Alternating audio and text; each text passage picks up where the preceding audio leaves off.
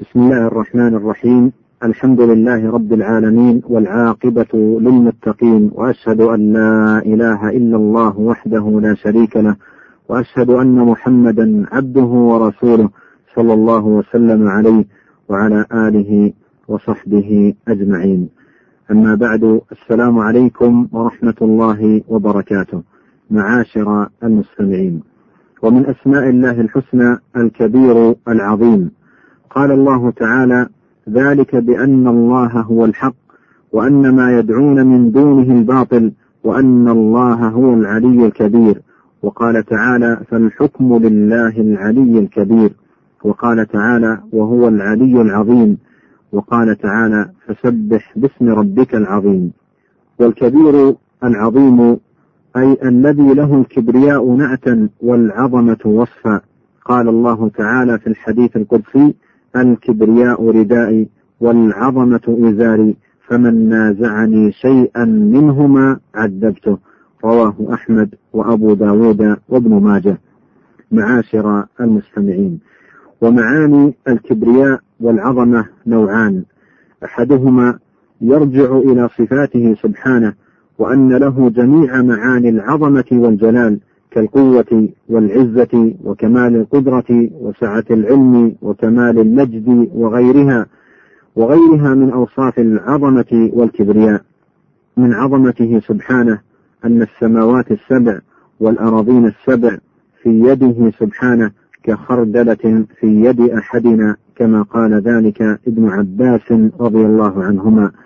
قال الله تعالى وما قدر الله حق قدره والأرض جميعا قبضته يوم القيامة والسماوات مطويات بيمينه سبحانه وتعالى عما يشركون. فله سبحانه وتعالى الكبرياء والعظمة الوصفان اللذان لا يقادر قدرهما ولا يبلغ العباد كنههما. وقد صح في الحديث عن النبي صلى الله عليه وسلم أنه كان يقول في ركوعه وسجوده سبحان ذي الجبروت والملكوت والكبرياء والعظمة. النوع الثاني أنه لا يستحق أحد التعظيم والتكبير والإجلال والتمجيد غيره فيستحق على العباد أن يعظموه بقلوبهم وألسنتهم وأعمالهم وذلك ببذل الجهد في معرفته ومحبته والذل له والخوف منه وإعمال اللسان بذكره والثناء عليه وقيام الجوارح بشكره وعبوديته ومن تعظيمه سبحانه أن يطاع فلا يعصى وأن يذكر فلا ينسى وأن يشكر فلا يكفر. ومن تعظيمه وإجلاله أن يخضع العبد لأوامره وما شرعه وحكم به وألا يعترض على شيء من مخلوقاته أو على شيء من شرعه. ومن تعظيمه جل وعلا تعظيم ما عظم واحترامه من زمان ومكان وأشخاص وأعمال. والعبادة معاشر المستمعين روحها تعظيم الباري وتكبيره. ولهذا شرعت التكبيرات في الصلاة في افتتاحها وتنقلاتها ليستحضر العبد معنى تعظيمه في هذه العبادة التي هي أجل العبادات. بل إن التكبير مصاحب للمسلم في عبادات عديدة وطاعات متنوعة فالمسلم يكبر الله عندما يكمل عدة الصيام كما قال الله تعالى ولتكملوا العدة ولتكبروا الله على ما هداكم ولعلكم تشكرون ويكبر الله في الحج قال الله تعالى لن ينال الله لحومها ولا دماؤها ولكن يناله التقوى منكم كذلك سخرها لكم لتكبروا الله على ما هداكم وبشر المحسنين. وكذلك يصحب المسلم في تكبيراته المطلقة كل وقت وحين. وبهذا يتبين معاشر المستمعين مكانة التكبير وجلالة قدره وعظم شأنه من الدين. والتكبير يراد به أن يكون الله عند العبد أكبر من كل شيء كما قال النبي صلى الله عليه وسلم لعدي بن حاتم رضي الله عنه يا عدي ما يفرك؟ أيفرك أن يقال لا إله إلا الله؟ فهل تعلم من إله إلا الله؟ يا عدي ما يفرك؟ أيفرك أن يقال الله أكبر؟ فهل شيء أكبر من الله؟ وبه يتبين أن معنى الله أكبر أي من كل شيء فلا شيء أكبر ولا أعظم منه. ولهذا يقال إن أبلغ لفظة للعرب في معنى التعظيم والإجلال هي الله أكبر. أي صفه بأنه أكبر من كل شيء واعتقد أنه أكبر من كل شيء.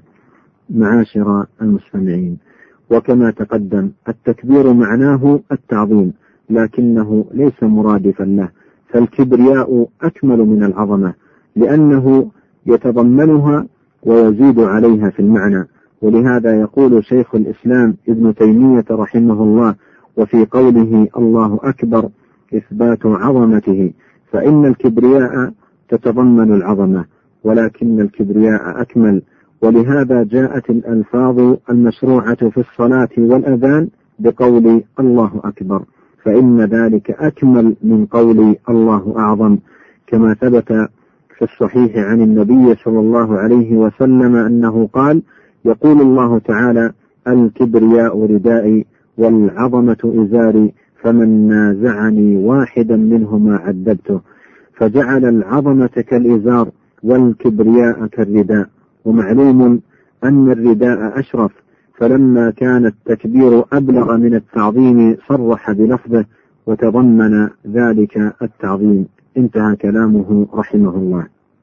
معاشر المستمع وها هنا أمر ينبغي التنبه له وعدم إغفاله وهو أن المسلم إذا اعتقد وآمن بأن الله سبحانه وتعالى أكبر من كل شيء وأن كل شيء مهما كبر يصغر عند كبرياء الله وعظمته علم من خلال ذلك علم اليقين أن كبرياء الرب وعظمته وجلاله وجماله وسائر أوصافه ونعوته أمر لا يمكن أن تحيط به العقول أو تتصوره الأفهام أو تدركه الأبصار والأفكار.